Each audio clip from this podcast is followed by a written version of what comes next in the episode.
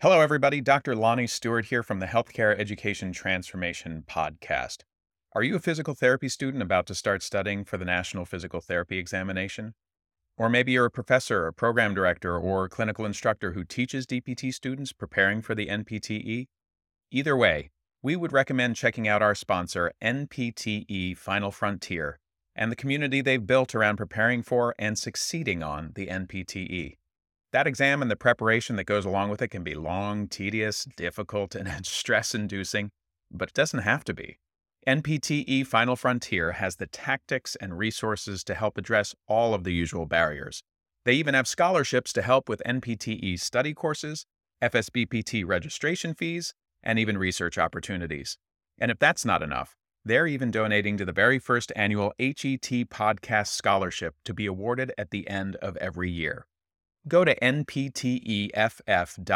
for all of the details and use code HET for 10% off all purchases. Links to both the NPTE Final Frontier and their scholarship options are available in the show notes. And now, let's get ready to learn.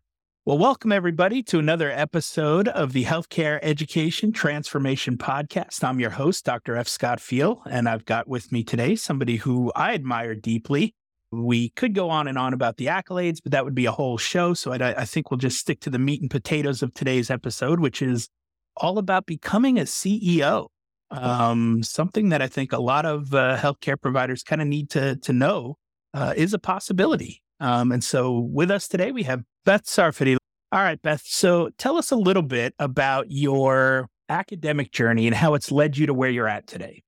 Yeah, thanks for asking. So I went to Northeastern University up in Boston, graduated in uh, 1990. So it was still a bachelor's degree back then, truly with no intention on ever doing anything other than treat patients. I went into this field 100% wanting to treat patients, spend time with patients.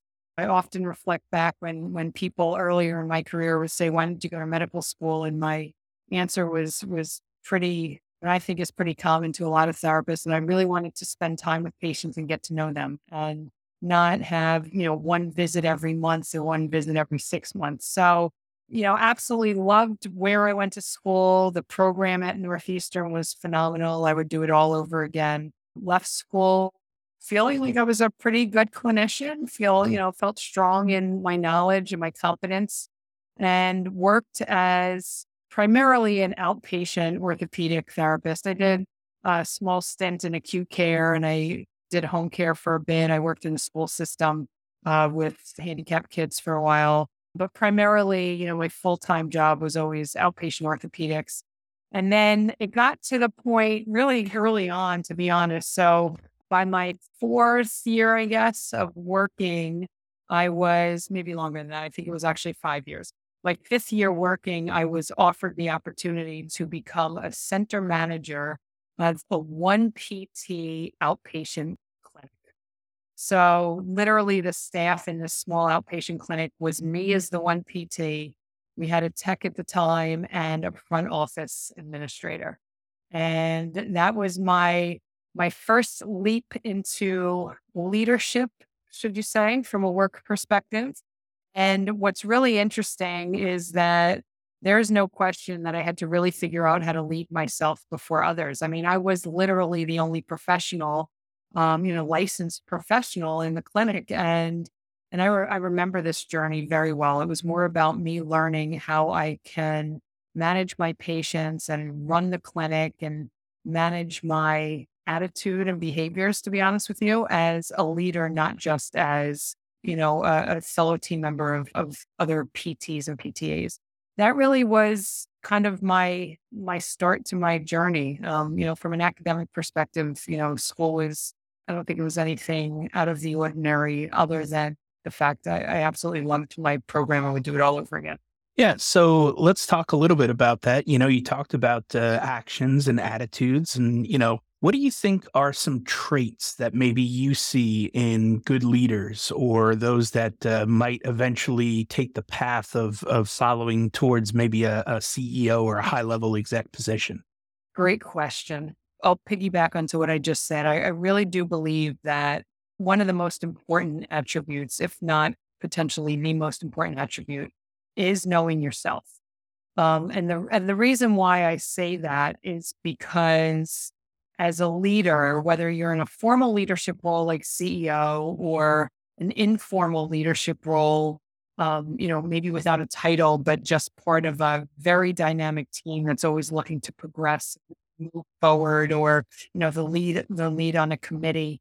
You really have to understand yourself, what your styles and your behaviors are, and how you're perceived, because you are on the whole time you know, one of the things I, I feel like people don't recognize in leadership is that you're being watched all the time. And so if you are not very much consciously aware of what your behaviors are, what your attitude is, how your words are being received, what the intent of your message is, what your body language is saying, you are most definitely going to be misunderstood and you will lose the opportunity to build the team around you. Knowing yourself, knowing what your strengths and weaknesses and talents and non talents are, knowing what your own button items are, you know, what gets you riled up because you're going to have to know that in advance so that you, you know, you're prepared to calm yourself down. Being very aware of what your nonverbals are so that you can see how you're how you're being perceived is probably the most important thing about being a leader in my mind. Yeah, we kind of took a deep dive into that a little bit, and and I kind of view it as like emotional intelligence, right? EQ, and and uh, I, I, took the LAMP leadership course uh, recently, and Beth was was one of the teachers there for that, and we dove into emotional intelligence, and a lot of that is about self awareness, and then your awareness of your surroundings and and how it interacts with people, and and like you said, your actions, your demeanor, and everything that you do and say how that affects your surroundings and the people around you as well. So I think emotional intelligence is is something that's super important. And I feel like the good thing that I kind of took away from that course was like, you can work on it. You know, it, it doesn't have to be there naturally. Yeah, so true. I mean, I, you know, I feel like if everybody really understood what emotional intelligence is and then gave yourself the opportunity to self assess to self assess and identify where you have opportunities for improvement, the world would be a much better place. Um, I've talked to quite a few academic folks about how meaningful it would be to have courses laid in there about communication and emotional intelligence and managing conflict and you know all that you know i'm air quoting the soft skills of leadership because it's it's really just such an incredibly important piece of what it, what we do every day. And um, it's easily misunderstood and misinterpreted and just honestly mismanaged by people because we just don't we don't know what it means and how to use it best um, and, how, and how to build oh. those skills within ourselves. Yeah. And, you know, one of the things I think is important to note here too is I- I'm a firm believer in establishing expertise and authority but also realizing that it's not always credentials that get you to expertise and authority, right? Life skills, life experience, like that goes a long way. And I mean, I, am from the the old school of PT where it was a master's program uh, at, at that point when I graduated.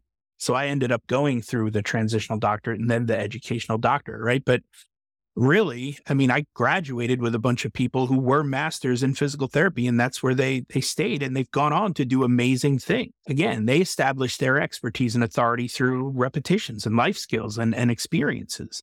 Um, and you kind of forged that same way. You forged that same path. Can you tell us a little bit about your your journey to becoming CEO? Yeah, absolutely. So first, let me just say that one of my all-time favorite quotes by Maya Angelou is um, promotions come from 99% attitude and 1% competence. And I am a, a firm, firm, firm believer in that. So I often tell the story that my, my leadership journey started in fourth grade when I was um, made captain of the safety patrol in my grade school. And at the time, they only ever made captains sixth graders, but I got it in fourth grade. So somewhere along the line, the faculty felt that they saw something in me that um, that was meaningful enough to be a leader. So I think that I do believe that people often, you know, have that attribute, you know, just kind of internally. They have it, it's a drive, to be honest with you. You know, you have people that are driven to be leaders and you have people that are very comfortable just not leading other people and just getting through, you know, what they need to do day to day. And we need both people. So it's fine.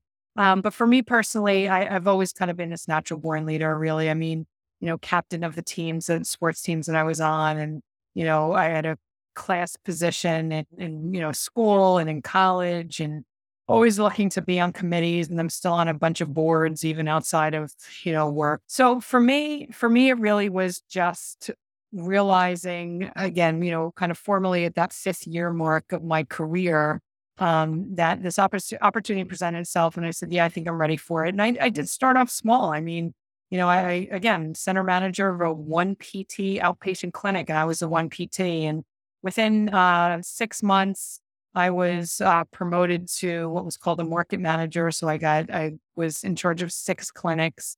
And then within a year, I had nine clinics. And then within uh, two years, um, I became a regional director and had, I think it was 11 clinics. Uh, by my eighth year, I guess, out of school, maybe a little bit longer than that. Um, you know, it was, yeah, by my eighth year, I was uh, like a regional director and I stayed in that role for several years. And and then I'm trying to think backwards um, with the clock, with the time here. So then by like my 14th year of working, I was promoted up to a vice president position in the national company that I worked for, where I had a, a vice president of clinical operations role for a network of about 80 outpatient clinics. And yeah, I mean, that, you know, that kept me going for a while. And then from there, I will say, Scott, and, I, am somebody, and I hope it doesn't happen now because I, I, just got to this role and I absolutely love it. And I only have about 10 to 12 years left to work, and I plan on staying here in this role. Um, but I, I do, I get that seven year itch, to be honest with you. You know, I feel like every six or seven years, I kind of hit a stride where I'm just not being as challenged as I used to be. And I, I love that. So I tend to look for more. But yeah, so I, I was VP of outpatient for, you know, a network of about 85 clinics. And then I ended up with a national role in my national company. And I uh, stayed at that VP level, but I helped to um, oversee 160 something clinics nationwide and then took a different role where I went to the hospital division and helped to manage 100 hospitals. And and now I'm here as a CEO of, of one, you know, 60 bed rehab hospital, which I absolutely love. And um, I'll, I'll tell you that the, the biggest difference that I see from well, a couple things. First, I'll share that every time later on in my career, every time as I started to feel bored, per se, what I realized was I just needed something else outside of my job to kind of get the juices flowing. And so I've made it a mission of mine for the last 12 years to be more involved with different, you know, community programs. So I've been on the state board of physical therapy in New Jersey for 13 years and still doing that. And I've been on some other community boards, and that really has given me what I've needed outside of work. So I, I think one thing that leaders get to do because of the exposure they're offered in that role is identify other areas within their community to get involved with. And I think that that becomes really meaningful both personally and as well as growing your role within your organization. So it's, it's helpful.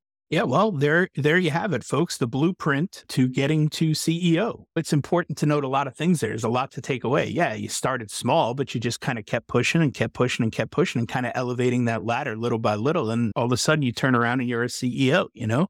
But I think you, you also bring up a good point too, where you know, we hear a lot about burnout these days, and it's like, oh, you know, it's too much. I'm just not happy where I'm at. I'm stuck. I'm stagnant, whatever. That seven year itch, I think, can be helped and can be addressed by those external factors that, you know, you can get involved with. And yes, being a CEO in the position that you're in as a leader definitely offers you certain opportunities that are, you know, wonderful. And you, you start to have to choose between those opportunities but I think realistically, if we look at like the big picture here, doing those things and choosing those things to do outside of work and in the community is also a good way to kind of A, scratch that seven year itch, but B, also avoid burnout because you're opting to do things that you find meaningful and important and do fulfill you outside of just work. So work is work. It's going to be there no matter what. Let's get to the other things too that fulfill us and and and give us joy and and you know help us kind of like you said, like, you know, you have that seven year itch. Well, let's scratch it then. You know, let's find some things. And and you're going to be given tons of opportunities as a leader. So I think it, it becomes very important then to really make sure the things that you say yes to align with your North Star and and you know what's going to keep you moving forward in both work and in life, I think. Oh, absolutely. I mean, and I'm I'm a huge fan of that. Burnout is a real thing and people get burnt out. You know, stay-at-home moms get burnt out too. Burnout is not just an occupational hazard. It's become this lifestyle hazard, depending on whether or not you give yourself the opportunity to venture outside of the box that you spend the majority of your time in. For a long time, so I have a, a son with autism. So for a long time, the only books I read were books on leadership and autism. People would say to me, like, do you not have any other passion in reading? And my answer was always like, I don't have time. Like I have to keep I have to keep learning about how to be a better leader. I have to keep learning more about autism to be a, a better mother to him. I realized probably about, I mean, my, I'm in my mid 50s now, and I realized probably about five or six years ago, like life is more than just about work and even just being hyper focused all the time on this one person in my family. And I got to be honest, Scott, like once I said, you know what? When I go on vacation, I'm not bringing my computer anymore. I feel that I'm a strong enough leader that my team will be able to do what they need to do without me there. It's not about micromanaging. And it's not about micromanaging my life at home either. Like, you know, my son's doing well in spite of me not reading a book about autism all the time and watching Outlander instead on TV and watching, you know, reading a, a book by, you know, Jodi Picoult. Not, you know, it doesn't have to be anything else. Sometimes those of us with these big aspirations about leadership go into it. And I was one of these people for sure that you go into this path thinking, well, I'm the only one that can do it this way. And, you know, I'm the one that's going to have to tell people how to do things. Again, it goes back to emotional intelligence and that whole, whole social management and relationship management piece. That once you realize that if you're authentic enough as a leader to surround yourself around the people on your team, both at work and at home, and give them the tools and resources they need to be successful so they don't need to be micromanaged, you are so much more effective. Right. I remember well before, and, and I didn't even know that being a CEO was going to be in my cards until about at this point, I could tell you exactly seven months ago when this position was presented to me eight months ago. Before that, I was always like, my God, I couldn't imagine what it must be like to be a CEO. Like, how does one person manage all these different things that are going to come to them in the hospital? And so I start going through this interview process and I reached out to a couple of my colleagues or friends who are CEOs or in similar positions. I'm like, I don't know. I don't think I can do it. And they're like, oh my God, of course you can. Like, you just need to connect with the people, learn what you need to learn, know who your your your strong go-to people are, and don't micromanage because there's no way one person can manage every single position in a hospital. And if that was the case, then there would be no other positions in the hospital, right? You wouldn't have your directors of this department or. And it's so true. And it really just comes down to having confidence in yourself and having confidence in the people that you surround yourself with to do the job that they're expected to do. And just, it's open lines of communication. It's, again, authentic leadership. It's 100% teamwork and collaboration and giving yourself the opportunity to take a break and not, not micromanage. And I really think that's the key to, mm-hmm. to burnout. Like I'm a much happier person.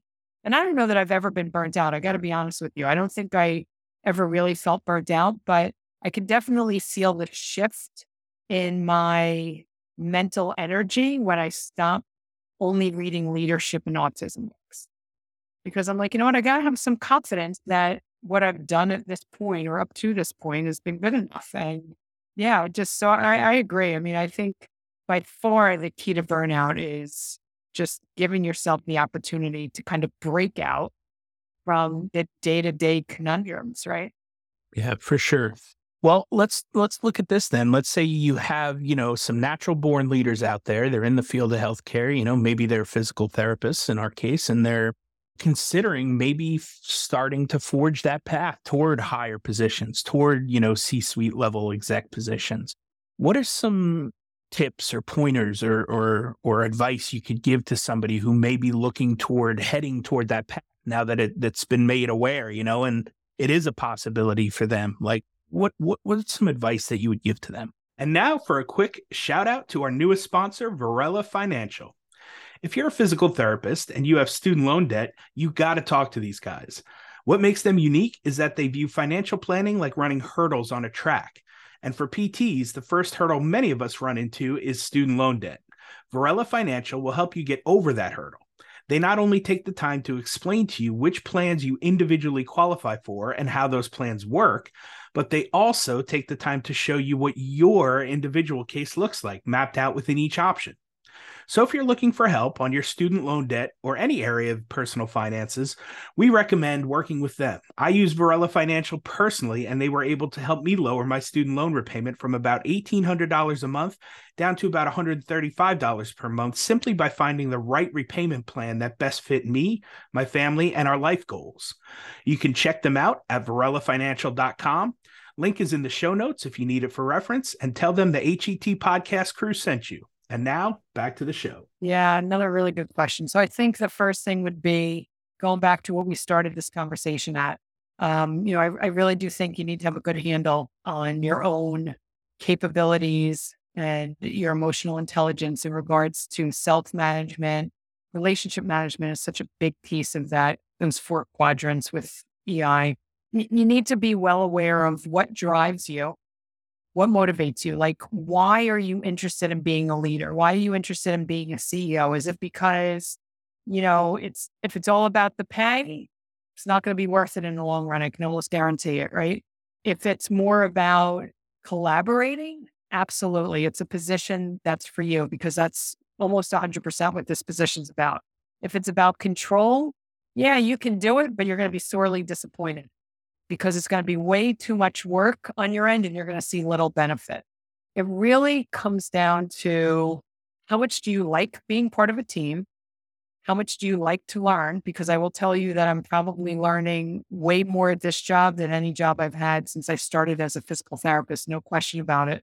And how much do you like getting feedback from other people? Because you're going to get, as a leader, you're going to get feedback whether on a regular basis, whether it's face to face or just reading everybody else's body language when you pass them in the hallway. Right. I mean, people are going to, you're going to be able to tell really early on if you're somebody that people connect to or they don't. And you're going to have to pivot. If you want to stay in the role and stay successful, you're going to have to learn how to deal with a lot of different behavior styles and personality styles. And you're going to have to learn how to pivot. It's not up to your team getting along with you. It's about you getting along with your team. So I, I, think that's a big piece of it. I think that look, I'm a I'm a PT. When people ask me what I do, I say I'm a physical therapist. I always start off with that. And at one of the one of the uh, one of the educational sen- uh, sessions at CSM, I actually stood up and asked a question, and I made the comment. I said, "I'm a C-suite executive that identifies as a as a physical therapist," and, and that's exactly. I mean, that really kind of that summarizes who I am. I mean, my role right now is my role, but my gosh, I'm a PT through and through you know, I'm a fan of PTs, and I think all of us PTs and PTAs could be could be senior level executives. There's no question about it. Yeah, I love that. I, and and again, that's that's why I was so excited to talk to you today because I think so many times I see it now in a lot of my students that I teach. They're so focused and tunnel visioned in on the nine to five and the I have to study this for this test and then this test and then I graduate and I get a license. Then I go to work and I clock in and I clock out sometimes they they can't see the forest from the trees, right? Like if you look at a 30,000 foot view, our educational background and and where, you know, we've come and all the things we've learned along the way really open us up to a lot of opportunities, right? Even even if we just consider ourselves even just musculoskeletal experts, that yeah. allows you to do a lot, right? Right there. Oh, there's no question. I mean, just the way we have to evaluate patients um, identify, you know, what the plan is and the goals and, you know, the, the dysfunctions or dis- deficiencies, and then being able to document it accordingly and then manage multiple people at one time.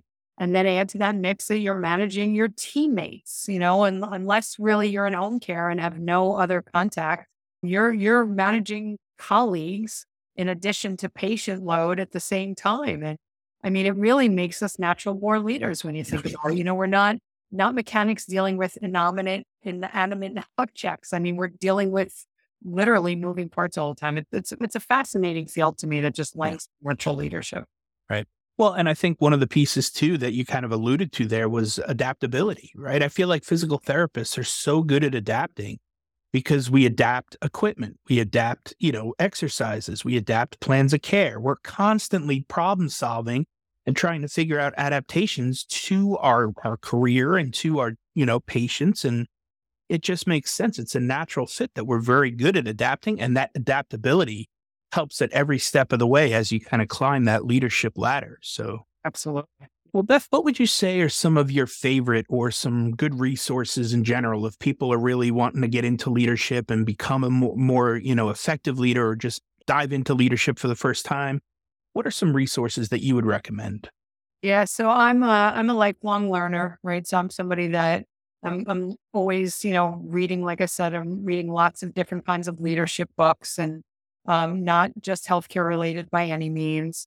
I am a fan of workshops. I do, you know, love like, you know, APTA's LAMP program. I've been on faculty for a long time after going through it. And one of the reasons why I like that is because it isn't just reading a book on my own or doing a, a virtual course. It's it's a lot of the interaction piece and and the self-discovery and, and conversations back and forth. I think that when when people ask the question, I'm a fan of just telling people just immerse yourself in different things.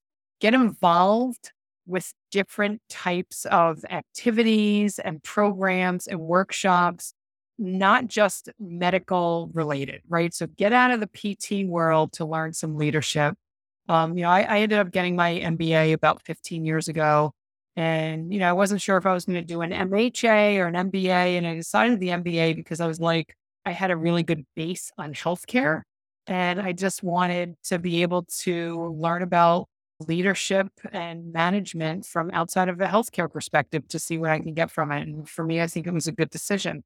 I even tell young, you know, some students or young professionals today that a really good way to learn about leadership is just to get involved with community activities. You know, be a coach, just get on get on a town council, you know, on a committee of some sort.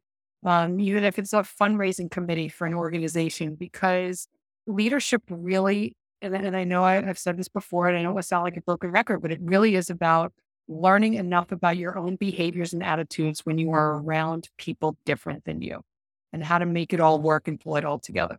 Yeah, you kind of uh, stole one of my my lines there. But when people ask, you know, well, what book should I read? And, and it's like, well, honestly, it doesn't really matter. it depends on what you're trying to learn and what you're trying to figure out. So, and you, you need context for that, right? You can't just give you a good book to read. So that being said, I think really when you look at leadership as a whole, in my mind, the word that that really comes to the forefront is implementation. Just do something, do anything, get involved, try things out, fail, learn, just do, just implement. Find something you think that might work, try it. If it does, great, keep going with it. Try another thing. If it doesn't work, pivot, adapt, whatever you got to do. But really just get involved. Like you said, immerse yourself and implement. I think I think that's such a big piece. In fact, I'll tell you that uh, we have uh, senior leadership meetings here every Tuesday afternoon for 90 minutes, and they go by in five minutes. And I feel like, oh my God, how am I going to have enough stuff to talk about for 90 minutes every week? And we always do. And one of my um, teammates after the meeting today actually came up, and I've only been here two and a half months. And she came up and she said, We are getting so much done. And so just, and I, you know, I wasn't planning on sharing that, but just based on what you said about implementation, it really is about getting stuff done, right? So I, I heard a quote last week. I can't remember who it was from, but the quote was leaders are people that get the things done that weren't done before.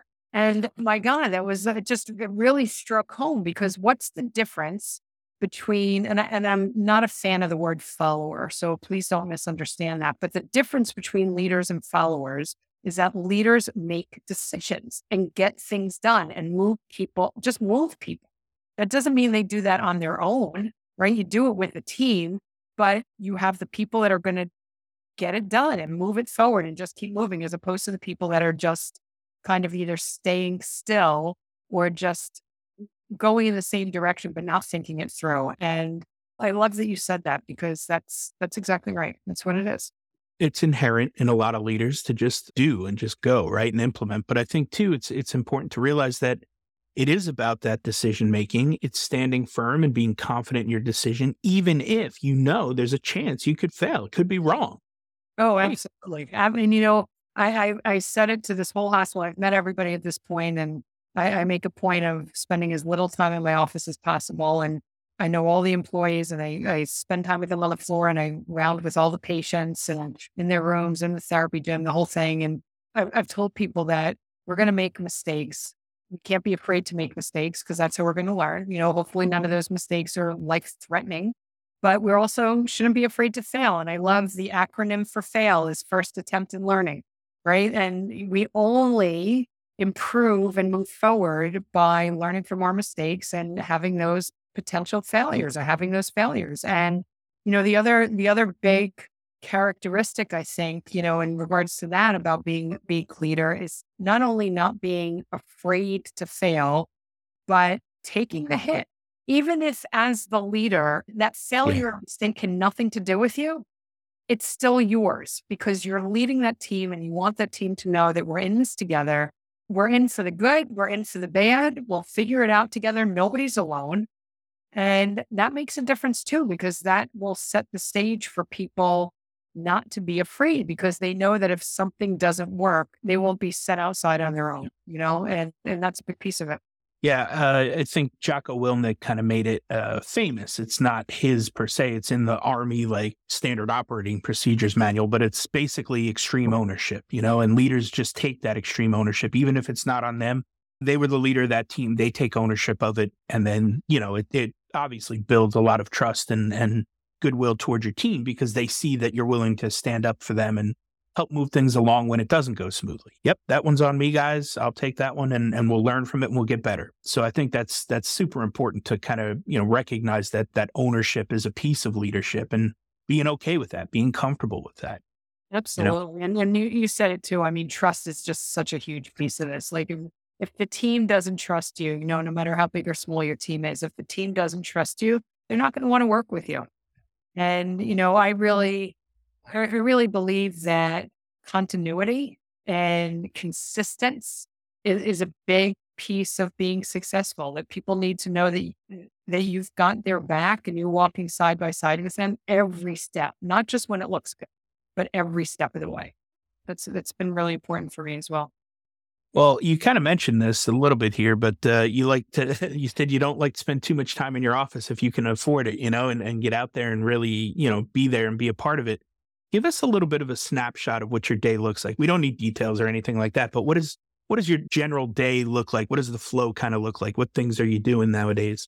Yeah, so there are a lot of meetings. There's no question about it, but the meetings are they're really yeah. meaningful. I mean, um, and you know, a, a one, I don't know if the meetings will ever end. yeah. it's you know it, it is what it is with with patient care but i spend a lot of time like i said on on the floor with the patients my my goal every day is to meet all of our new patients within 24 to 48 hours and them coming into the hospital um, and i've been successful doing that so far and then getting down into the therapy gym a minimum of once if not twice a day to you know just say hello to patients and really when when i talk about meeting with patients it's literally just introducing myself and then asking them how they are and, you know, being a cheerleader for them during therapy and being available to answer questions either for them or their family. And then meetings with the either the, the department leaders or the leaders and their teams on making sure they have what they need to be successful. What's been a lot of fun, and I don't see this changing, uh, which is good. What's been a lot of fun is addressing what I call the low hanging fruit. You know, not everything needs to be a really hard decision. If people ask for something that is number one, it's a must have and it just gets done. But if it's something that's not expensive or not difficult, it's like, just do it. Yeah. You know, for the most part, I feel like, especially healthcare workers, are very prudent and conservative with their spending. You know, everybody that works in a hospital is a healthcare worker. Um, you know, no matter what your job title is, and everybody understands it you know, payments are based on third party payers. You know, we don't own an ice cream shop where people come in and give us full price for the ice cream cone they're getting. So people are smart when they work in healthcare and in hospitals. And so if somebody asks for something, it's probably because they really need it. So let's let's address what it is and let's get them what we can get them easily. And so a lot of a lot of the meetings are literally just going, how's things this week with this group of patients and what do you need? Yeah. And so to be able to walk out of those meetings and either accomplish something by saying, yeah, go ahead and put in the order for it, or let me go back and look and see what our budget says, and then getting back to them a week later and saying yes, or giving them a reason why there's a no, and identifying what our plan will be to be able to get that in the future is so rewarding. And so that that's a big part. I mean, that's a big part of the day. Then follow up communication. When I'm in a meeting or in my office, and then you know I'm back out on the floor, a lot of times I'm able to follow up with the people on the floor or the patients and saying, you know, I, I addressed what your concern was.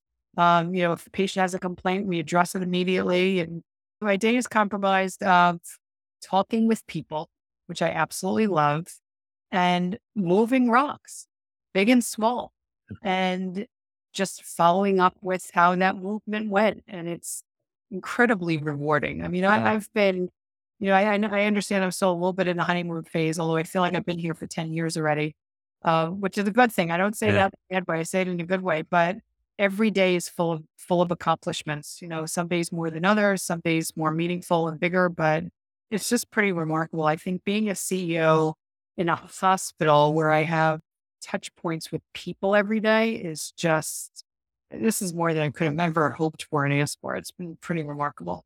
Well, Beth, we asked this one final question to all of our guests, and that question is if you could change one aspect of higher education, whether it be DPT or otherwise, what aspect would you change and how would you change it? Yeah, another great question, Scott. I'm going to go back to the answer I gave before and uh, say I really, I really do think that a uh, big missing link in academics especially in healthcare, and you know, I'll speak specifically for PT, is the the lack of focus on communication and emotional intelligence and self-awareness and just the soft skills of leadership. I think I think it's a real missing link, to be honest with you. I think that there there's huge opportunities for therapists to understand body language and message intent and conflict resolution and difficult conversations and the overall connecting with people. And I, I think it's missing. And I think that it, it can be and should be done in a way outside of medical terminology and evaluating your patients. I think that, and especially in the world of telehealth, which I'm really not involved with because I'm not a clinical, not in clinical care anymore. But, you know, telehealth, whether it's just by the phone or with video as well, you're still losing that 3D piece, which makes that ability to connect and communicate effectively with the patients that much more meaningful. And, and, and honestly, take it even one step further. And now, where we are with these future generations of school of students coming out, growing up with a phone in their hand and all on computer, they're even losing that one to one face to face communication ability. And, you know, sometimes I get really nervous about the future of healthcare um, in that regard. So I think that's a big missing link. I've been pretty vocal about it with other folks from academics that I know, academia, and um, I, I think that's a huge opportunity. Yeah, well put. Well put. Well, Beth, where can people reach out to you if, you, if they have any follow up questions or just want to see what you're up to these days? I do have uh, a LinkedIn page. People can always email me. I mean, if you want, I can give my email address out right now, but um, otherwise, I can email it to you and you can get it out to people. I, know, I don't know how you do that, but yeah, we'll put those links in the show notes so that it's easy for everybody to get in touch with you. Yeah, absolutely. And uh, I, am a phone person too, so people can always text or call. But yeah, I, would I would love to hear from people. I um I find just collaboration across disciplines and across states and all sorts of stuff um, really fun and meaningful and healthcare, as big of an industry as we are, it's still a really small community. So I think we always have an opportunity to learn from each other. Yeah, for sure. Well, Beth Safarty, ladies and gentlemen, thank you so much for your time and for coming on. I uh, really appreciate you, Beth. Oh, thanks for the opportunity, Scott. Good to talk to you. Well, I hope that episode was entertaining as much as it was informational and educational. If you enjoyed this episode or any of our past episodes, we ask you to please subscribe to the podcast and leave us a rating and review. And please share out the episodes to those who you feel may be able to benefit from them. We also urge you to follow us on all social media platforms at HET Podcast and let us know what topics or experts you would like to hear from in future episodes. And just as a reminder, none of the information on today's show should be considered medical advice. It's simply infotainment or edutainment to help educate our audience. For medical advice, we always advise you to reach out to your preferred medical professionals, and we'll see you on the next show.